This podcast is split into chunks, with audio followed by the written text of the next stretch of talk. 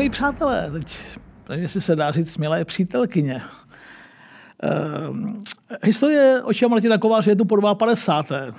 Doktor Ondřej Houska, doktor, je můj dnešní typ. Ondro, vítám tě. Dobrý den, díky za pozvání. Uh, Ondra pracuje, už jsme si spolu povídali, to byla, ta, to byla ta historie, která se vám tak strašně líbila. Meziválda, freska té meziválečné Evropy. Tak je tady zase. Proč jsme si řekli, že po 50 podcastech už můžeme občas některé hosty poznat, pozvat znovu.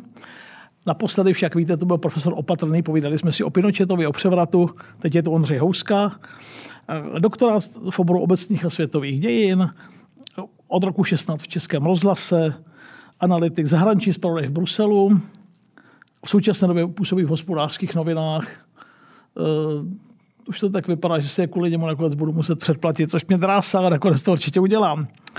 Uh, autor monografie Praha proti Římu, Československo, československo-italské vztahy 1902 až 29. Tak, jdeme na to. Máme téma, o které jste si hodně psali. Mám spoustu mailů od vás a různých zpráv.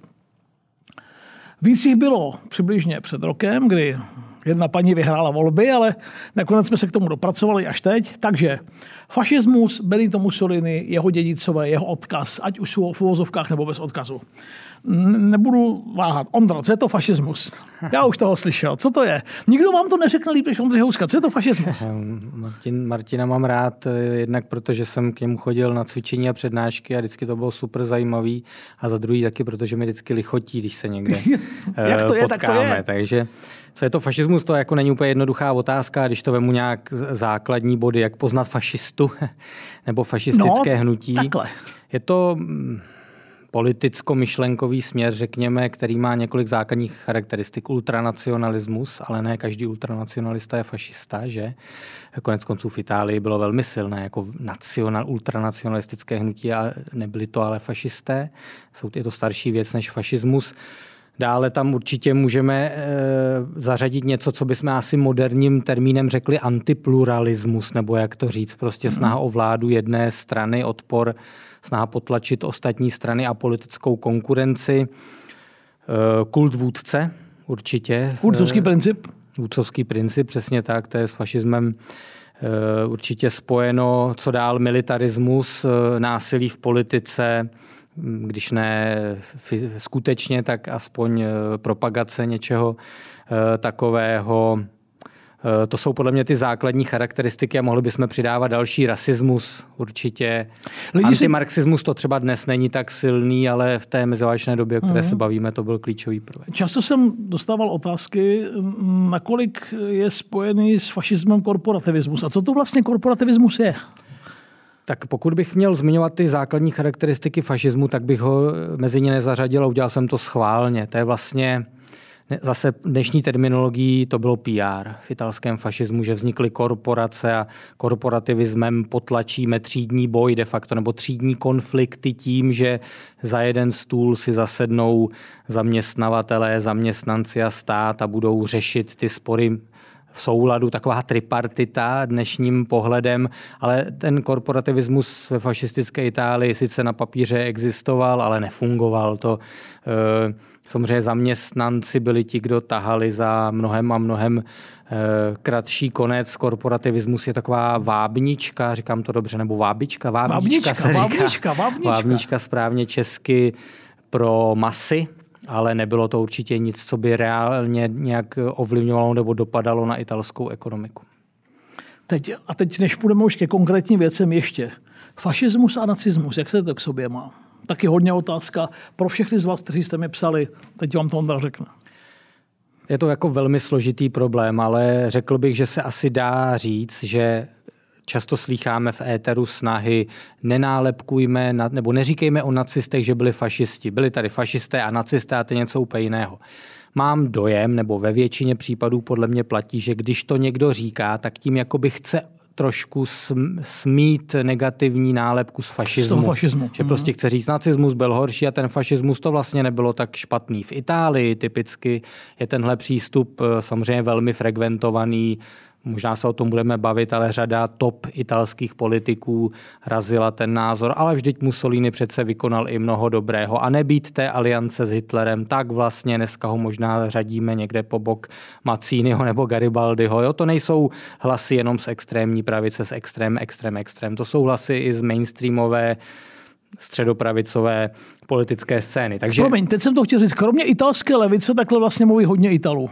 Přesně tak. A k tomu se možná dostaneme, že fašismus v Itálii je vnímán úplně jinak než nacismus v Německu. Určitě. Ale k té otázce, já beru nacismus jako podmnožinu fašismu, jako radikální součást fašismu, která to dotáhla v úvozovkách ještě mnohem dál, než kam dospěl Benito Mussolini, ale ne, rozhodně bych jako nestavil proti sobě tyhle fenomény. Mm-hmm. Tak jo, tak pojďme na to. Je po válce, Itálie patří, byť na začátku války byla čarem troj, troj spolku, pak čtyř spolků, který už ale byl trochu něco jiného než, než, ten původní trojspolek. Eh, válka skončila, Itálie byla na vítězné straně, eh, ale situace v zemi byla už v době, kdy se na konci války a v době, kdy se konala konference v Paříži, velká mírová, velmi neutěšená. Jaká ta situace byla a byla to tahle ta situace, která umožnila fašistům dostat se k moci? Evropa je totálně vyčerpána po válce nebo ještě během války, to známe z českých zemí, tady let, kde je situace na pokraji hladomoru, to se, to se, o tom se málo mluví a málo se to ví, ten český odpor proti Rakousku, to odrakouštění, jak se říká, tím se myslí válečné Rakousko. Ta, eh, v Itálii ta situace nebyla o moc lepší nebo o nic lepší, země byla samozřejmě vyčerpána a navíc ještě, a to je specifikum italské, ač byla formálně nebo formálně, eh, ať byla na straně vítězů, tak v Itálii převládl dojem, že to bylo zmrzačené vítězství, eh, jak se, jak se říká v italštině Vittoria mutilata, prostě, že Itálie nedosáhla na pařížské mírové konferenci těch cílů, s kterými do války šla, že zlí spojenci jí prostě nedopřáli takové územní zisky, jaké jí slíbili. Jako všechno je to napůl pravda, napůl nikoliv. Prostě okolnosti se změnily, vzniká samostatná Jugoslávie a tedy, a tedy do toho nemusíme zabrušovat, jak by řekl klasik, ale, zabrušovat nebudeme. ale k té vnitroitalské situaci jako takový oblíbený narrativ nebo rozšířený narrativ, šířený vlastně samotnými fašisty, je ten, že Itálie byla na pokraji občanské války, na pokraji komunistického převzetí moci a fašistické skvadry zabránili krajně levicovému převzetí moci Skvadristi. v Itálii. Skvadristé. To prostě ozbrojené tlupy, můžeme, takové itals, italské SA třeba to můžeme přirovnat. Mm-hmm. Samozřejmě to není pravda. Eh, v Itálii samozřejmě bylo masivní sociální hnutí, to bychom museli se vcítit do situace námezního zemědělského dělníka na jihu Itálie, který fakticky jako žil na pokraji hladomoru. To tak prostě bylo a mezi těmito vrstvami se šířily radikální nálady, ale jinak v Itálii na levici dominovala sociální demokracie, která byla umírněná, ne, nebyla pro prostě diktaturu e, proletariátu, tak jako komunisté. Italské, it, italští fašisté, můžeme to tak asi zjednodušeně říct, se dostali do popředí díky tomu, že si je bohatí majitelé půdy, statkáři Eh, najímali jako takovou ozbrojenou pěst. Robert Kovaček mi si říkal, nezapomeň, že to začínalo na venkově. Většina lidí to neví, ale začínalo to, na, fašismus nebyl původně městské hnutí. Přesně tak, přesně tak. Na venkově, kdy jakoby bohatí majitelé statků obávající se eh, o svoje sociální postavení, nebo jak to říci, najímali tady, ty, tady tu lůzu de facto jako svou ozbrojenou pěst v, rám, v zájmu potlačování třeba stávek, demonstrací nebo požadavků za zvýšení mest. A opakuju, většina těchto požadavků nebyla vedena nějakou jako snahou svrhnout eh, kapitalismus a nastolit komunismus, ale prostě jako autentickou materiální deprivací, kterou ti lidé trpěli. A dneska, a to není úplně nové, teda staré, to, je, to jsou závěry jako výzkumu italských historiků, třeba 10-15 let staré, jenom víme, že italská policie vlastně aktivně napomáhala Eh, pokud jste slyšeli nějaký hluk, tak to nebyl výstřel, ale někdo tady vedle nás si kýchnul. Takže italská policie vlastně pomáhala pomáhala těm statkářům najímat tyhle ozbrojené tlupy, protože jako státní aparát celkem nepokrytě sympatizoval samozřejmě nikoli s těmi zemědělskými dělníky, ale s tím establishmentem, když zase řeknu moderní termín. Takže to je počátek toho, kdy se fašisté dostali ve společenskou známost, můžeme to asi tak říct, mm. ale samozřejmě kořeny jsou, jsou starší a Mussolini jako takový byl známou postavou italského veřejného života už před první světovou válkou. Tak pojďme k Dučemu, možná k budoucímu Dučemu. Eh, socialistický novinář, tak ho znala Itálie. Rebel a socialistický, rebel proti establishmentu, když už jsme použili to slovo, a socialistický novinář, je to tak? Je to tak. Mussolini začínal jako socialista, jako, jako významná postava italské socialistické strany. Byl to mimořádně nadaný novinář. Dnes by se mu dařilo, protože... Uměl psát. Uměl psát a navíc jako nešel pro urážku daleko, tak to v dnešní jako veřejné debatě připomínající pěstní souboj by určitě, určitě uspěl. On se ovšem rozešel ze socialistickou, nebo řeknu to ještě jinak. Eh, řada jeho biografů, nebo jak se to řekne česky, životopisců, životopisců vlastně píše, že on byl socialista tak trošku omylem, protože už před tou válkou se u něj objevují docela silné nacionalistické tóny, což eh, by nemělo být podstata socialistického smýšlení, ale on, on se socialistickou stranou rozešel Eh, byl šéf-redaktorem jejího deníku Avanti a tehdy mm. deníky to byla obrovská síla, takový eh, dnešní, jako kdybyste měl Facebook, Twitter a Instagram dohromady, tak asi taková společenská síla. On, byl mimoř, on měl mimořádně dobré postavení, vysoké postavení v Itálii, ale rozešel se s italskými socialisty kvůli tomu, že on chtěl vstup Itálie do války na straně dohody hned v roce 1914. A nikoli neutralitu a nikoliv neutralitu, což zaujala, zaujala Itálie. Vlastně italská socialistická strana jakoby dostála těm ideálům, že to je konflikt imperialistů a kapitalistů a není to v zájmu dělníků se do něj zapojovat. Mussolini chtěl to zapojení, takže se rozešel ze socialisty, založil vlastní deník pod názvem Il Popolo d'Italia, tedy italský lid, jak víme, financoval ho kdo ten denník mimo jiné francouzští průmyslníci, protože samozřejmě v zájmu Francie bylo, aby Itálie vstoupila do války na straně Francie. Mm. No a takhle Mussolini proplul válkou taky jako dobrovolník eh, narukoval na frontu, byl zraněn mimo, eh, mimo jiné a tam vzniká to jeho aura bojovníka za válečníka. italskou velikost. Válečníka, přesně tak. Mm ty, dva, ty, dva, ty dvě, dvě tlusté knížky, které zatím vyšly, ty, ty, ty romány mm, autentické, Syn 20. století, myslím, a Syn osudu se to jmenuje, nebo Muž osudu. Četl jsi to? Ne. Mohl bych si tady vymýšlet, jak je to dobrý, špatně a rovnou řeknu, že jsem to nečet. Nečet to. Mně to přijde, já jsem teda ani jeden nedočetl celý, to se přiznávám, protože každý je takhle tlustý. Ale co se týče, eh, a neumím mm, ten životní příběh Dučeho tak detailně a tak dobře, abych tohle mohl hodnotit, ale v jednom mě to přijde vynikající a to je v popisu společenské atmosféry v Itálii. Těch prvních 150 stran z obou částí, tak tohle, tohle mi přijde, že jakože mm, řekl bych, že teda to umí ten autor, že psát, psát rozhodně umí. A je to dobře, že to, že to vyšlo česky určitě, protože vlastně v češtině existuje jenom jeden životopis Mussoliniho, který bychom mohli označit jako fakt dobrý. Je jich jako víc, ale není to dobrý. Jeden Pierre Milza, francouzský historik, mm. taky Bychle, to je fakt dobrý. Robert Kvaček napsal uh, životopis Mussoliniho, ale jenom o té jeho pozdní fázi, když to je samozřejmě... Jak umírá diktatura, tak Přesně tak, tak se to myslím jmenuje. A, jak ale kdybychom brali Mussoliniho od narození do smrti, tak je asi jenom jeden fakt kvalitní životopis, takže i prostřednictvím beletrie, když se to čtenáři přiblíží, tak to je vždycky Jo, je to takový jako beletrizovaný životopis, tak pokud tak, vás tak. tohle téma zajímá někoho, tak mm, a musíte být trpělivější než já, tak myslím, že mi to fakt přijde dobré. Tak, uh, ona ta cesta do čela fašistického hnutí nebyla úplně jednoduchá. Že jo? Těch, a, a jakou roli hrál Gabriel D'Annunzio uh, při formování fašismu?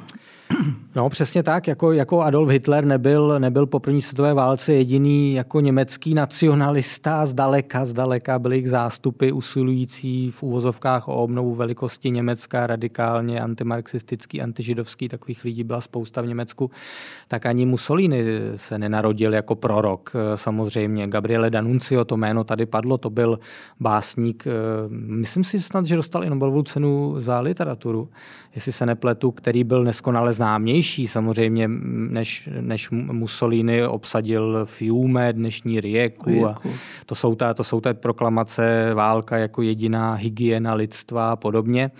Nicméně... Pardon, puste si Luigiho Comenciniho, bože, jak hluboko jsem klesla. Skvělý film, kde se taky dáme z lepší společnosti jdou podívat na Gabriela Danuncia.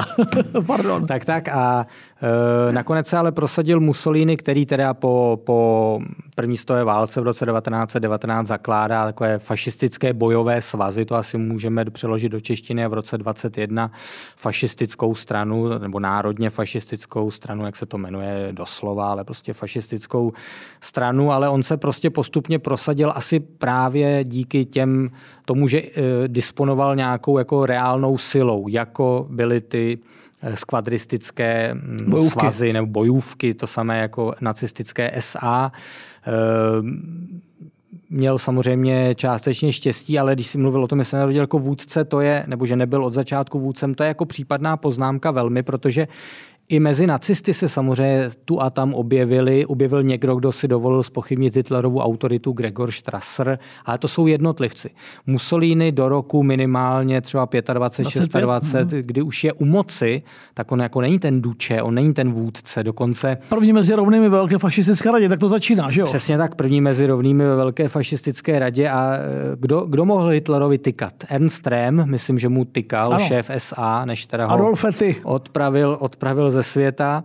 Eh, Mussolini mu jeho druhové Italo Balbo a Cesare de Vecchi a další a další tykali úplně běžně. Jo? To je detail, který ale o něčem vypovídá. On se, on se dučem teprve stával, eh, zatímco Hitler byl vůdcem toho hnutí vlastně velmi záhy. Hmm. Teď, než se dostaneme už k 20. letům, jsme kolem pochodu na Řím, říjen, konec října 22. Jak viděli italské politické elity, liberální vláda, liberální elity a monarchie, jak viděli Mussoliniho? Mussolini prostě disponuje nějakou reálnou politickou silou a je to vlastně e, podobné s Hitlerem v tom, že Eh, když se Hitler dostává k moci, tak eh, vlastně Franz von Papen, myslím, že to byl jeden z jeho předchůdců a muž, který sloužil jako, před ním. Tak, tak, který sloužil jako vicekancléř v jeho vládě, tak řekl, my jsme si ho najali. Eh, tak takhle to viděli samozřejmě italské elity ve vztahu k Mussolinimu. Stejně jako první Hitlerova vláda, i Mussoliniho vláda je koaliční. Byly, bylo tam jenom několik málo fašistických ministrů, ale ovládají to nejdůležitější ministerstvo vnitra, stejně jako Hitler v roce 33 30.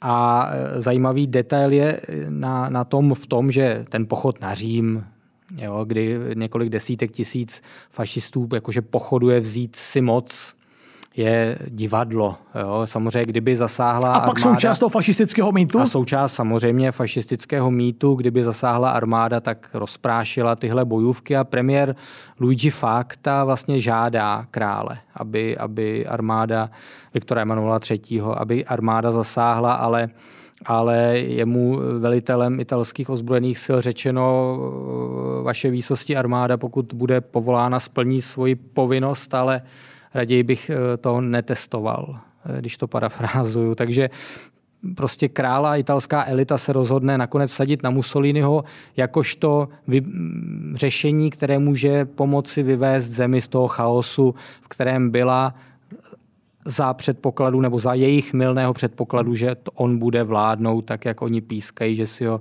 ochočí a tak dál a tak dál. Potom v roce 24 jsou volby, v, eh, v nichž Mussolini jde v koalici do, do toho volebního klání s italskými nacionalisty. Ty volby už jsou dost zmanipulované, ale italská historiografie soudí, že i kdyby nebyly, tak by fašisté opravdu vyhráli v těch volbách. Mm. Takže ta, ta jeho vláda zpočátku určitě můžeme říct, že není nepopulární. Tak a teď tady ta otázka, krásně jsme to připravil. V čem byli Mussolini a jeho hnutí pro lidi tak přitažliví? Mm. Uh, jak na to odpovědět? No, to je jako zdánlivě jednoduchá otázka, ale velmi těžká otázka. Musíme no si proto uvědomit... jsem si zval na fašismu z tebe. tak ono, k mýmu, mojí výhodou je, je to, že to málo, málo kdo v Česku se tomu věnuje, tak pak i jednooký král mezi slepými může vyniknout. Ale Mluvil jsem tady o tom, o té obrovské frustraci v Itálii způsobený tím, co bylo raženo jako zmrzačené vítězství, že těch, kolik to bylo, 650 tisíc mrtvých italských vojáků vlastně umřelo z Bůh darma, že nebylo dosaženo to, co... A on, promiň, on to říkal na těch mítinech, on říkal milion Italů ano, nesmělo umřít zbytečně. Milion podle hesla zjednodušit a tak. nadsadit, to jako novinář vím, že to funguje. Eh, takže on byl ten, který říkal, eh, já vám vrátím vaši ztracenou čest, velikost. Uděláme Itálii opět velkou, jak by řekl, jak by řekl Itálie, klasik. Přesně tak, přesně tak. Eh, to, vidíme, že to funguje vždycky. Jo? Na, tom je, na tom se dá dobře dokumentovat, že tahle hesla fungují prostě vždycky za všech režimů a za jakých okolností o to větší pozor bychom Akorát, na ně dneska často nosí ty, ty kšiltovky, politikové různé. Dneska nosí často kšiltovky a není to ale jenom to, není to jenom nacionalistické politická rétorika. Mussoliniho vláda postupem času přichází s různými sociálními programy. Třeba dodnes se, dodnes se v Itálii traduje, jo, měli jsme se špatně, protože, a to se málo ví, ale průměrná mzda. Itálie je jedinou zemí Evropy, v které byla eh, průměrná mzda v roce 38 menší než v roce 22, když se teda dostal Mussolini k moci. A tady lidem se nevedlo dobře v Itálii. To prostě je mýtus. V meziválečné éře. Meziválečné éře. To je mýtus, že Itálie přečkala hospodářskou krizi lépe než zbytek. Jo, možná mm. jo, ale protože už před ní se jí vedlo špatně. Ale v Itálii dodnes se traduje, ale zavedl to pojištění v nezaměstnanosti Mussolini. Jo, takže jsme se neměli špatně, bla, bla, bla. Ano, ale Kriste pane, jo, to je běžná, běžný fenomén po celé Evropě té doby. V Československu samozřejmě taky se zavádí ten takzvaný hákský mm-hmm. systém sociálního pojištění. Škoda to není Jakub Rákosník, náš společný známý, který, který tohle zná dokonale.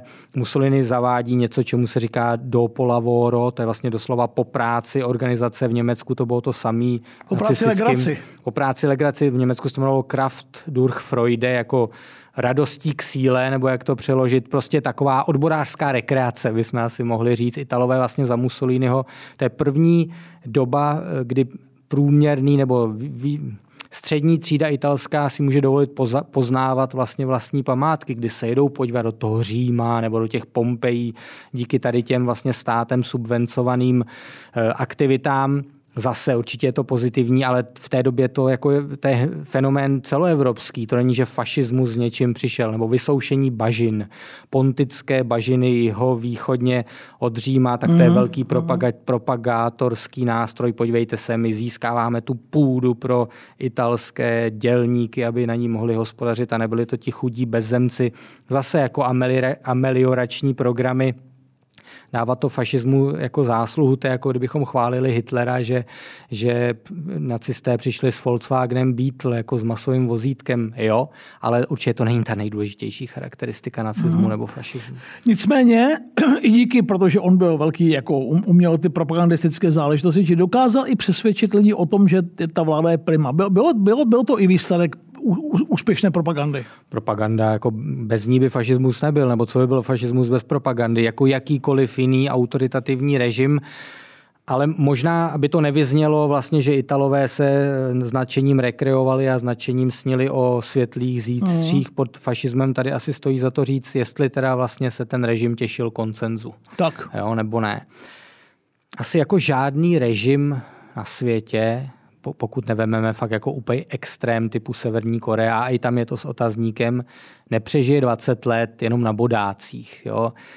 To jako my to tady neradi slyšíme, já se nechci pouštět do debat o charakteru normalizace, ale je, jako určitě to není jenom represe. Vždycky Jasně. nějaká míra koncenzu tam musí být a teď se bavme o tom, jak velká s tím režimem. Italský historik Renzo de Felice v 70. letech přišel s mnoha svazkovou biografií Mussoliniho, která má dohromady přes 2000 stránek a jeden z těch dílů se jmenuje... To byl pilný autor. To byl pilný autor, no. Jeden z těch dílů se jmenuje Roky Consenzu, Liani del Consenzo. A teď bych řekl, to je kolik, 25 až 29? To je, ne, to je ten díl 20, 29 až 34. Jo, tehle. Po, po, po podepsání konkordátu. Lateránských dohod, k tomu se přesně dostaneme. Tak, přesně tak. A De Felice tehdy to vzbudilo jako totální odpor. Jo. Přece my jsme byli ti antifašisté, který, kteří trpěli pod knutou Mussolini. A on najednou postuloval, že minimálně v těchto letech to byl konsenzus. Dneska víme, že se to nedá tak říct, ale může se, když to teď velmi zjednoduším, tak asi se dá říct, že Mussolini jako osoba byl velmi populární v Itálii. Fašistická strana a ten režim jako takový byl velmi nepopulární. A dokonce i mezi jeho představiteli se řešilo, co bude po Mussolínim, co s námi bude po Mussolínim, až, až on zemře, co tak fašismus skončí. I to svědčí o tom, že ten koncenzus v jistých letech byl, ale nikdy nebyl tak pevný. Rozhodně nikdy nebyl tak pevný, jako třeba v nacistickém Německu. Ten koncenzus, ten koncenzus. s režimem. Mm, hezky, hezky nám to jde. Tak teď. Eh, v čem se podobali a v čem se lišili fašismus a německý nacionální socialismus a Mussolini a Hitler? Hmm, hmm, hmm. Tak Mussolini byl vlastně proti Hitlerovi sekčtělý intelektuál, jo, mluvící anglicky, německy, francouzsky. E, ostatně, když oni dva spolu jednali, tak vždycky v Němčině. E, O to nehrálo až takovou roli, protože 99% času zabrali Hitlerovi monology a Mussolini jenom poslouchal, ale prostě uh, byl Poslouchal to, německy. Byl to, přesně tak, byl to sečtělý muž, čet třeba a dočetl Marxův kapitál jo, ve svém socialistickém období. To se Všichni málo kdy vidí. Ano, to se málo kdy vidí. Tři svazky jsem nedal, dal jsem jenom první. já jsem nedal ani, ani větu, jo, ale uh, já jsem nemusel už. já jsem musel. Uh, ale to je jako detail samozřejmě. Uh, co je spojovalo, tak vyhraněný e, nacionalismus, samozřejmě antimarxismus. S rasismem je to složitější, ono v Itálii moc židů nebylo, e, ale ta touha po expanzi, touha po etablování e, státu jedné strany, konec konců pojem totalitarismus, ten to, nebo totali, totalitarismus ne, ale totalitní stát, totalita pochází z italského fašismu. Tam to bylo, jak jsem řekl, něco pozitivního jako aspirace, že fašismus chce dosáhnout. Dosáhneme toho. Dosáhneme totality, mm. jak jsem říkal, nikdy se jim to uh, vlastně nepovedlo. Tak to je pojí, o, o rozdílech se můžeme bavit. Já jsem tady zmírnil židy i ve fašismu, je prosím pěkně rasismus i antisemitismus, byť samozřejmě Italové v rámci nějaké snahy ospravedlňovat se. To dlouho se popíralo i v rámci historiografie. Dnes víme, že to je trochu jinak, ale samozřejmě za počet mrtvých, který jde za Hitlerem, je mnohem vyšší než počet mrtvých, který jde za Mussolinem, ale jeden historik napsal mimochodem výbornou biografii Mussoliniho, je to jenom anglicky, ale spočetl, že vlastně můžeme mu přičíst zhruba milion mrtvých, když sečteme oběti eh, druhé stoje války, kde, kde bojovala italská armáda civilistů na Balkáně, trpících pod italskou okupací a tak dál. Jako milion není málo. Samozřejmě v porovnání se Stalinem nebo s Hitlerem to, je, to jsou drobné, ale pro boha, jako je to, byl to strašný režim mm. samozřejmě. Hmm. Zmínili jsme lateránské dohody 1929. Proč jsou důležité? Co to bylo a proč jsou důležité?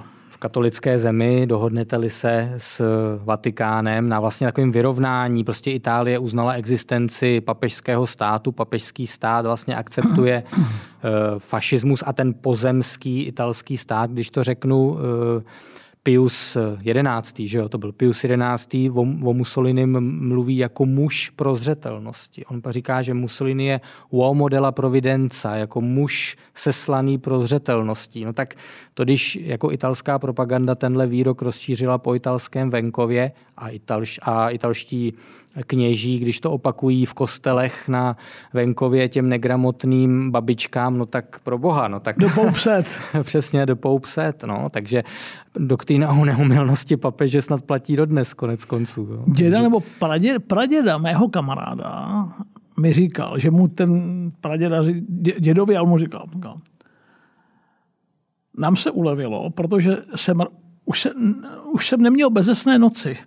Zjistil jsem, že mohu jít dobrý katolik i dobrý fašista. Přesně. přesně. Je v tomhle ten přesně, point? Přesně tak. To je jako, líp se to nedá vystihnout, než jak jsi to teďka řekl. Tak pradědovi prostě, do Itálie děkujeme.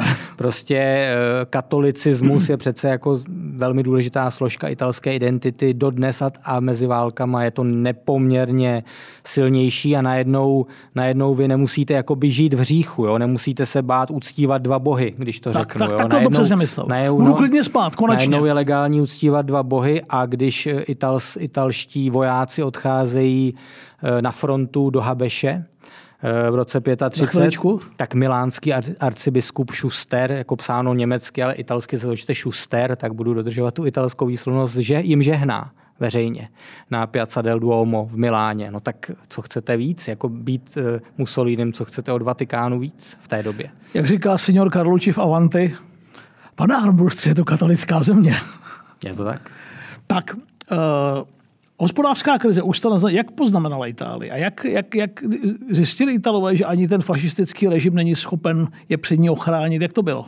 Jsme na přelomu 20. a 30. Jo, let, na počátku 30. let. Mussolini razí, razí doktrínu autarkie, jako samos, jak se tomu řekne, soběstačnosti. soběstačnosti. V Severní Koreji tomu říkají čučche, tak oni tomu říkali autarkia, nebo tak to je samozřejmě obecně známý pojem, který se samozřejmě nepodařilo nepodařilo prosadit eh, plně, ale v porovnání s Československem třeba Itálie je země mnohem méně závislá na exportu. Dnes to neplatí mimochodem, ale, ale tehdejší Itálie je a v té době, čím méně jste závislí na exportu, tím méně na vás ta krize udeří. To, to mm. Sovět, v Sovětském no. svazu o tom vědí své meziválečné eh, době. Takže ano, hospodářská krize zasáhla Itálii relativně méně, ale jak jsem tady říkal, jo, ta země vlastně stagnuje i ve 20.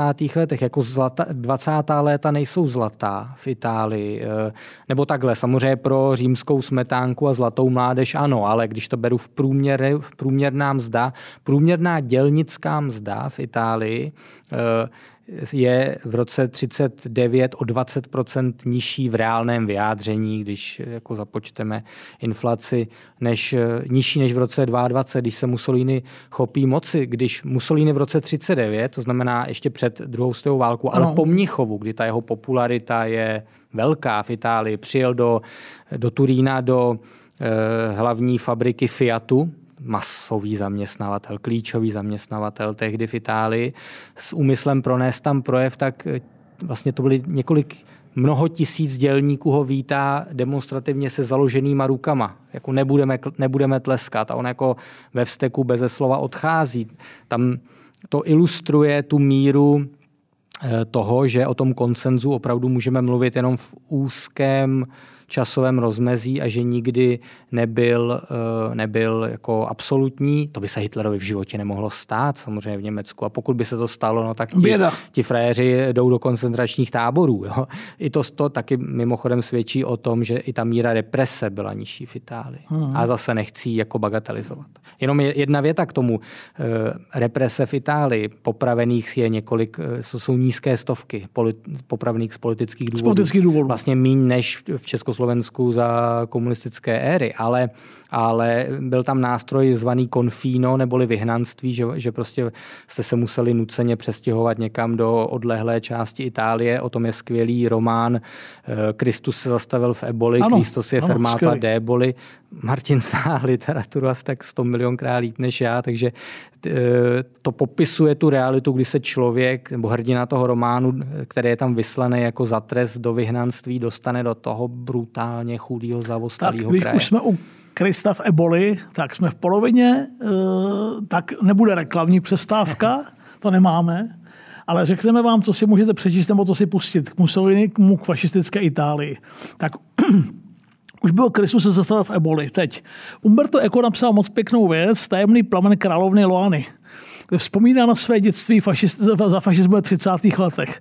Tak to si přečtěte. To je uh, známý antifašista, bytostný, přes, bytostně přesvědčený antifašista. Vzpomíná na dětství strávené ve 30. letech na italském venkově, uh, prostřednictvím hlavního hrdiny, který tam zkouší, aby se mu vrátila paměť po neštěstí, které ho potkalo. Uh, já jsem se o tom bavil hodně s italskými novináři, když tady byli po hříchu na italsky a oni říkali, i na tom vidíš, jaký je rozdíl mezi Itálií a Německem, protože takováhle knížka by v Německu být napsaná nemohla. Takže Umberto Eco, Tajemný plamen, plamen královny Loany. A z těch filmů Ettore Scola Zvláštní den, Marcello Mastrani a Sofia Lorenová, dva společenští outsidři, sami v bytě ve velkém činžáku, když jim před okny, za okny zdá zuří fašistická demonstrace. Ona... myslím, že to je zrovna, když Hitler navštívil Řím, tak, že jo, z tak, doby. Přesně tak. To je totiž jediný z těch filmů a knih, co tady Martin řekne krásné literatury, co já jsem čet nebo viděl, já jsem kulturní barbar. Tak, tak proto, zvláštní to den, drazí přátelé. To by byl krásný svět, kdyby barbarství vypadalo jako Ondřej Houska. V takovém světě bych chtěl žít. Teď ty filmy. Bratři Paolo a Vitario Tavioniové natočili strašně sugestivní film s Ital- neskonale půvabný a ehm, to slovíčko mi teď vypadlo, a taky poetický a taky krutý, jmenuje se Noc svatého Vavřince. Tak to si pustíte. Eh, konec konců, když jsem mluvil o Ekovi, tak trochu podobnou atmosféru jako Ekův román má Amarcord Felliniho. To jsou taky 30. léta. Taky jsem neviděl. A eh, pokud byste teda jako eh, měli silné žaludky, tak Pasoliniho Salo, 100 dnů Sodomy, ale to je fakt, to si fakt tam té je pitlík jako na to. Jo? Tak tohle jsou, tohle jsou některé filmy, které jako si můžete pustit, nebo knížky, které si můžete přečíst a budete mít, myslím, o italském fašismu jako docela reálnou představu. A, a kdyby někoho zajímalo to jako z nějakého jako odborného v úzovkách pohledu, jsem říkal v češtině, že toho moc není, ale hm, vlastně je v angličtině fakt útlá knížka, to má podle mě tak 250 stránek max, Martin Clark, eh, britský historik už zesnulý, napsal životopis Mussoliniho takhle kratoučkej, fakt jako super kniha. A, a teď je úplně nový, myslím, že to vyšlo loni, já jsem o tom udělal pořad do českého rozhlasu, tak se to, když tak dá někde vygooglit, to je autor je Paul Preston, ne Paul Corner, Paul Preston dělá Španělsko. Dělá Paul, Franka. Tak, tak, Paul Corner, italský, uh, anglický profesor a to se jmenuje Mussolini in Myth and Memory, myslím, nebo tak se to jmenuje, ne, myslím, tak se to jmenuje. A skvělý pramen pro eh, poznání Mussoliniho a Itálie jsou Čánovi deníky, deníky jeho ministra zahraničí a Zetě Galáca Čána. Já teď nevím, jestli česky vyšel podle mě jenom rok 39, jestli to vyšlo celý česky, není. ale když tak je to i přeložený do angličtiny, jo? takže v italštině tady nebudu asi dávat typy, ale těchto pár věcí, třeba ten Čánův deník za rok 39, jo? což samozřejmě je důležitý rok, ten je v češtině a je to, je to super. Mm. Tak a po reklamních vozovkách pauze jdeme dál. Jak viděli Mussoliniho v zahraničí? A teď se neptám na Německo, Britové, Francouzi. Jako to je velmi případná otázka, protože ve 20. letech řekl bych masově a do poloviny 30. let taky částečně třeba v Británii, hlavně mezi konzervativními politiky, je Mussolini viděn jako jednoznačně pozitivní postava. Winston Churchill, Winston Churchill ho veřejně opakovaně chválí. A drahý senior Mussolini. Drahý senior Mussolini a píše, píše o něm, nebo říká o něm, že to je, že to je muž, který je štěstí, pro, který, který je štěstím pro Itálii. Austin Chamberlain, což byl vlastně nevlastní bratr nám známějšího Nevilla Chamberlaina a ve 20. letech tak eh, ministr zahraničí. Pardon, zahraničních Přesně tak to byl jinak frankofil, a který říkal miluji Francii jako ženu, jo, ale takže jako zahraničně politicky stál někde jinde, ale ten, ten nosil při návštěvě Říma fašistický odznak hrdě. Jo? Eh, takže... Ved... Známe fotografie, jak nastupuje na, člu, na loď a zdraví Dučeho fašistickým pozdravem. Přesně tak. Jako Mussolini byl vlastně v takových, řekněme, konzervativních kruzích, ale jako umírněně konzervativních kruzích. U žádných jako Eh, vyhraněných třeba nebo až sympatizantů fašismu brán jako pozitivní postava, která zachránila Itálii před bolševismem.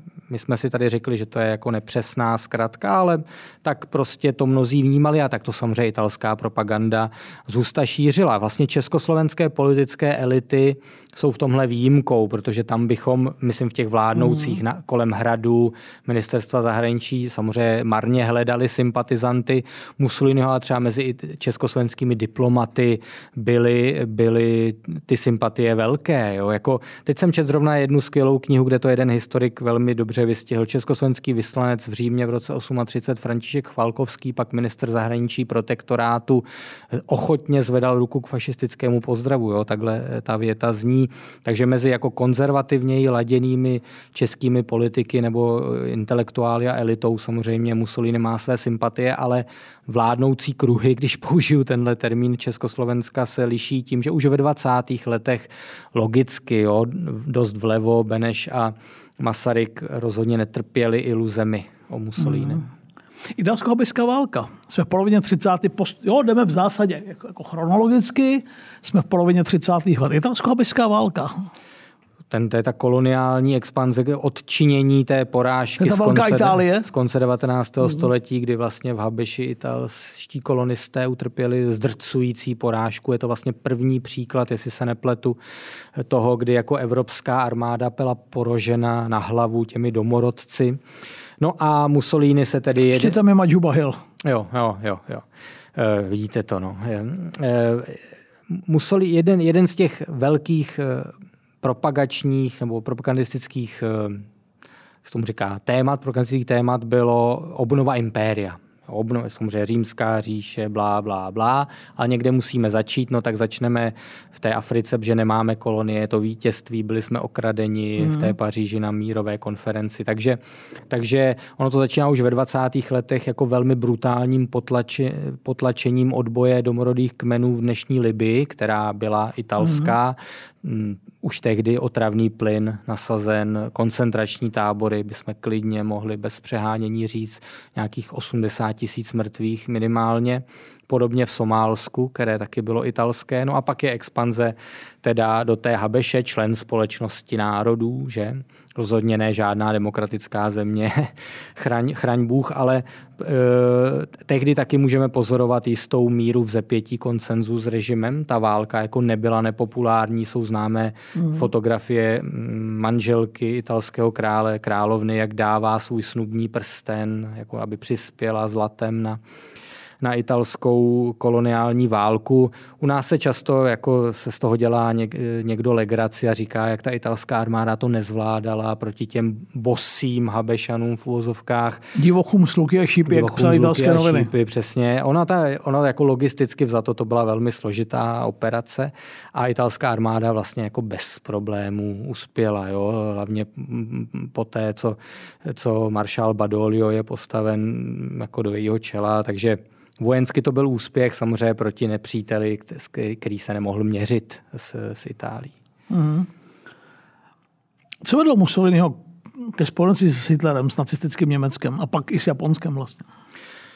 Nebudu tady určitě zacházet jako do jemných niancí debat mezi historiky, ale asi, asi řeknu tohle, že dnes se rýsuje nebo vytvořil něco, co může napsat koncenzem mezi historiky ohledně toho, že jako expanze byla od počátku jako nedílnou součástí programu Mussoliniho. Ono, když se to řekne takhle, tak bychom si řekli, to je samozřejmé, ne? Ale opravdu dlouhá mm. desetiletí, na rozdíl od Hitlera, byly debaty o tom, jestli tohle Mussolini fakt chtěl nebo ne, nebo jestli pak s chodou okolností teprve se proto přiklonil v závěru 30.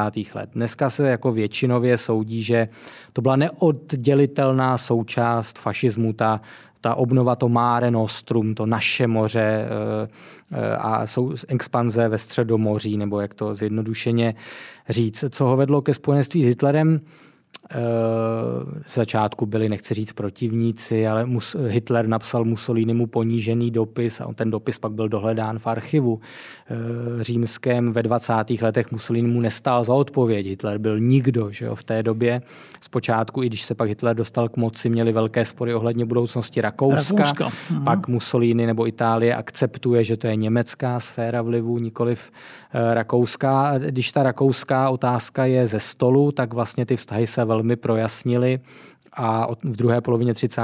let jsou to spojenci. Samozřejmě by to formální spojenectví je podepsáno až v roce 39, ale fakticky ta osa ten slavný Mussoliniho projev o ose Berlín-Řím vzniká v roce 630 a bylo prostě evidentní, že jestliže teda ty Mussoliniho proklamace o obnově impéria a expanzi máme brát vážně a dneska, jak jsem řekl, to přesvědčení je, že se musí brát vážně, tak jako jediný spojenec, s kterým, s kterým se to dosáhnout, bylo Německo. Jistě ne Británie, Francie, protože na jejich úkor ta expanze měla být. Mm. Itálie za války. Jo, tak eh, zmínil jsem tady Míchov, kdy Mussolini jede vlakem z Míchova a, a je vítán, podél kolejí ho vítají nadšené davy a on je zhnusen. Jo. On prostě nechce, aby Italové vítali ten mír. On, on, on už, už někdy, je zápis v deníku Dina Grandiho, šéfa italské diplomacie na přelomu 20. 30. let, kdy on si zapsal někdy v roce 29, to podle mě je zápis, kdy Mussolini mu říká, vyměnil bych všechny všechno bohatství italských galerií a všechny italské památky za jediné válečné vítězství. No, tak eh, to ilustruje to jeho zklamání z, italské, z reakce italské veřejnosti na Mnichov, že byl zachráněn mír a Mussolini jako mírotvůrce. Eh, víme, že Itálie se přidává do války až v červnu roku 40 takovým jako formálním útokem na Francii v době, kdy ona už je fakticky poražena, kdy prostě Mussolini říká svým blízkým, potřebujeme, aby padlo několik tisíc italských vojáků a my jsme eh, díky tomu dostali podíl na kořisti ten krok do války Itálie je učiněn za situace, kdy prostě italským elitám, jak vojenským, tak politickým, je jasno, že Itálie ne, není vůbec připravená. Vyčerpala jí jednak Habeš, ale hlavně španělská občanská válka, kde masivně, mnohem mm. početněji než Německo intervenuje na straně Franka a není prostě ready. Ale v tom červnu 40 to vypadá, že jako Hitler si podmanil Evropu, Francie kapituluje, Británie někde osamocená, s Hitler, se Stalinem je podepsán pakt o neútočení, takže Mussolini jako nechce přijít o dělení kořisti, proto udělá ten neuvážený krok, který se mu pak stane naprosto osudným. Na druhou stranu, on to vnitřní puzení do války měl dlouhou dobu. On jako fyzicky trpěl tím, že Itálie nemohla už v roce 39 vstoupit do války kvůli té nepřipravenosti. Eh, teď to udělá, ale v přesvědčení, že fakticky se bojovat nebude. Pak samozřejmě eh, je velmi nepříjemně překvapen tím, jak se mhm. válka vyvine. Uh-huh. Uh, svržení Mussoliniho v polovině, první polovině 40. let, to je důvod hm, rostoucí nespokojenosti mezi fašistickými elitami? Po té, co jako v severní Africe zkrachovala OSA a prohrála eh, ze spojenci, tak bylo otázkou času, vlastně, kdy se spojenci vylodí v Itálii. No a jako mm, udělali to na Sicílii, v roce 1943 se vylodili na Sicílii, tam ta obrana držela dobře díky tankovým divizím SS, které tam Hitler nechal umístit, ale bylo jasné, že vlastně je otázka času, kdy mm, spojenci budou postupovat přes italskou pevninu na Řím schází se ta velká fašistická rada, vlastně formálně nejvyšší orgán fašismu, která se nesešla, teď to z hlavy nevím, jo, ale jako rozhodně víc než 10 let a po víc než deseti letech se najednou eh, v červenci 43 schází.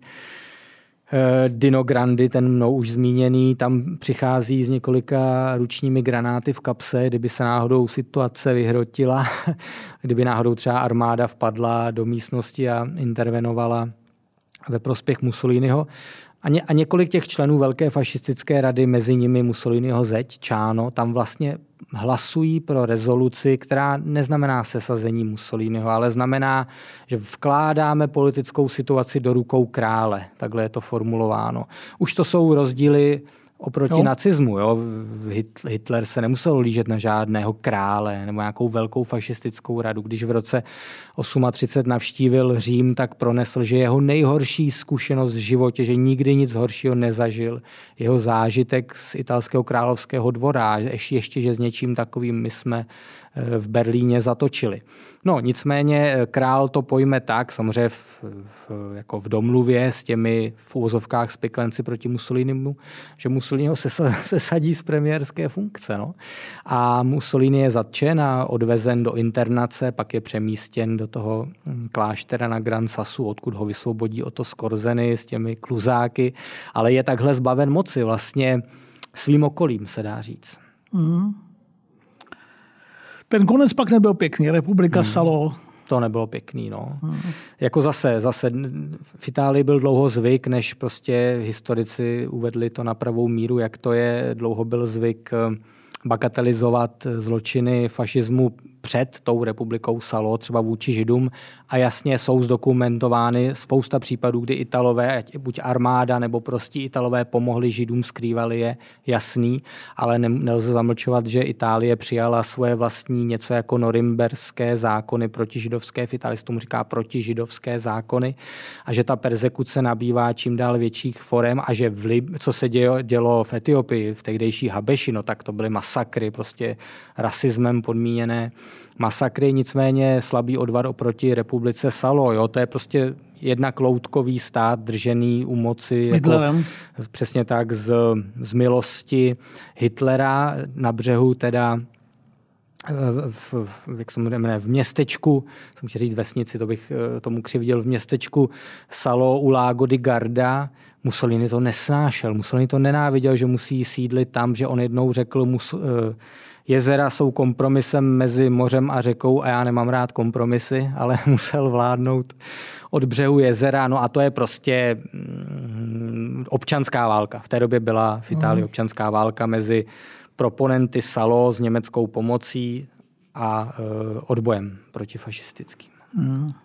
Tak a teď, poslední, dva, poslední dvě otázky, ale nejsou lehké ani krátké. Jak moc a jak dlouho poznamenal Itálii fašismus?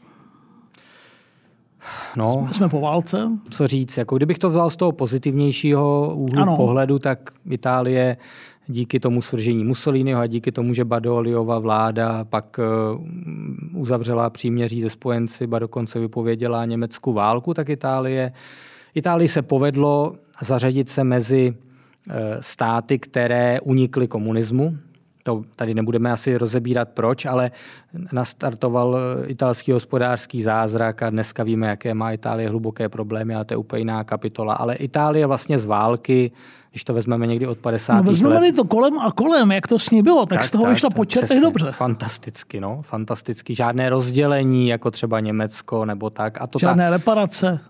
Žádné reparace, um, přináležitost k západu, super. Jo? V roce, nevím teď kolik, 87, myslím, v Itálii se to dodnes připomíná, říká se tomu sorpasso, neboli předstižení z hlediska HDP na hlavu, na hlavu, předstihla Británii tu Británii, proti níž vždycky měla komplex méně cenosti ve Středomoří, že my jsme tak chud, chudí proletáři. Dnes to samozřejmě neplatí, dnes je britský HDP jinde na hlavu než ten italský už zase, ale vyšla z toho skvěle. Jaký to poznamenalo?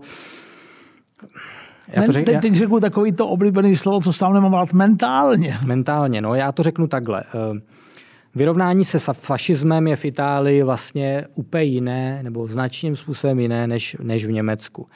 Antonio Tajani po smrti Berlusconiho, šéf strany Forza Italia, dnešní minister zahraničí, prostě běžně, A bývalý šéf Evropského parlamentu? Bývalý šéf Evropského parlamentu a eurokomisař běžně říkal, Mussolini přece vykonal spoustu, spoustu dobrého, nebo Berlusconi. Mussolini nikdy nikoho nezabil. A když se mluví v Itálii o totalitě, tak se tím třeba myslí, myslí Rudí Kmérové, Stalin nebo, nebo Hitler. Římský pozdrav, to znamená... Pardon, promiň, pro posluchačky a pro posluchače když umřel Berlusconi, najde, to si dohledejte, nikdo nenapsal lepší nekrolog v úvozovkách zamyšlení se než Ondra Houska. To si přečtěte. Možná, protože já nevím, jestli někdo jiný ještě nějaký napsal, no, ale... Musím napsal jsem, jsem to... určitě já, ten tvůj byl vidíš, a ten tvůj byl lepší. Děkuju, děkuju. Já jsem si ho připravil asi dva měsíce předem, když ho přivozili do nemocnice, on jako se z toho dostal a pak teda... Ten můj nebyl špatný, ale tohle bylo... Díky. ale tohle bylo fakt prvotřídní, to si, to si dohledejte. Děkuju. Já jsem tady zmínil, tak jak jsem to asi měl říct, já jsem tady zmínil jméno Renzo de Felice, velký italský historik, částečně kontroverzní, ale to nevadí. On napsal tu knihu, v níž postuloval, že pár let se fašismus těžil, těšil opravdovému koncenzu.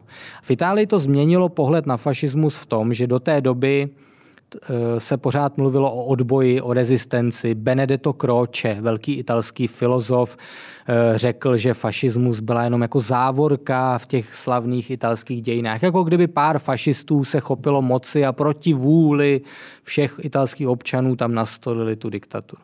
Pak přišel de Felice, to vzbudilo prostě úplně jako poprask, ta jeho kniha. Jenomže jejím výsledkem nebyla nějaká jako hluboká sebereflexe, jak se teda takovýhle odpudivý režim mohl 20 let držet u moci. Ale jejich, jejich výsledkem téhle obrovské debaty bylo eh, obrácení se k takovému přísloví, které v italštině existuje a to zní, že Italové jsou dobří lidé, jako dobráci od kosti. Jak to italsky? Tak, Ital, Italiáni bráva gente. Jo? Prostě my jsme jako Teď to známe, jo. Víno, pizza, fotbal, smích, pohodička. Paolo Pietro. Mou, mouše bychom neublížili. Čili, jestliže ten fašismus podle De Feliceho se těšil koncenzu, no tak z definice to nemohl být ta, ta, až tak špatný režim, protože my přece nejsme jsme špatní dobráci. lidé, my jsme dobráci. A tenhle názor samozřejmě jako, jako faši, italští intelektuálové se tomu zasmějou, ale v masách obyvatelstva docela zakořenil. Docela zakořenil a zakořenil je, je velmi patrný i dodnes, jo? že to je takový to, hmm, nebejt té války a těch protižidovských zákonů, nebejt spojenství s Hitlerem, to je ta jedna chyba, kterou Mussolini udělal. No to je vždycky, ne, nebejt něčeho, že jo? Je to tak, je to tak, ale jako už ve 20. a 30. letech, už před rokem 22, když ty bojůvky jenom terorizovaly venkov, to byl jako velmi odpudivý potom režim a předtím hnutí. Jo, ale bohužel třeba ta míra pochopení v Německu pro zvěrstva nacismu a odpudivost nacismu je neskonale větší, než je tomu v Itálii ve stavu k fašismu. Uh, současná Itálie. Eh, bavili jsme se o dlouhých stínech fašismu George Meloniová. Když se dostala k moci, byl to mazec, Evropská levice, včetně České řvala. Petr Fiala dostal co proto od České levice, když ji pogratuloval, fotil, vyfotil se s ní, podávali ruku i další čeští politikové v tom italském kontextu je všechno samozřejmě složitější, než to vypadá odsud. Kdo je George Meloniová?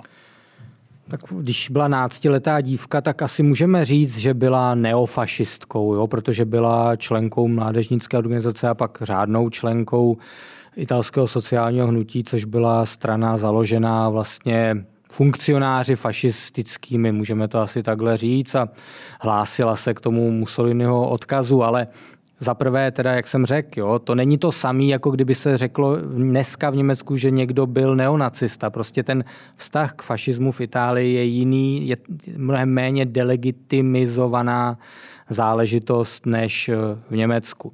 Dneska je Georgia Meloniová někdo by řekl krajně pravicová, někdo jako nacionálně konzervativní možná politička. Každopádně to je celkem jedno. Co je asi nejdůležitější, je to, že to není jako, to není téma v Itálii. Jako minulost Georgi Meloniové není téma v Itálii. Ty jsi napsal, vláda Petra Fialy i vláda mm, Georgi Meloniové to vede pod psa, je stručně zjednodušeně řečeno, ale rozdíl je v tom, že Meloniová je v Itálii populární. Je to tak, je, je to zhruba její strana Bratři Itálie, proč se ta strana jmenuje tak hloupě, protože to jsou první vlastně... slova italské hymny, jo, těmito no. slovy. Jako kdyby jsme někdo jmenoval u nás, Jsem kde domov chtěl... můj, může někdo založit stranu, kde domov můj.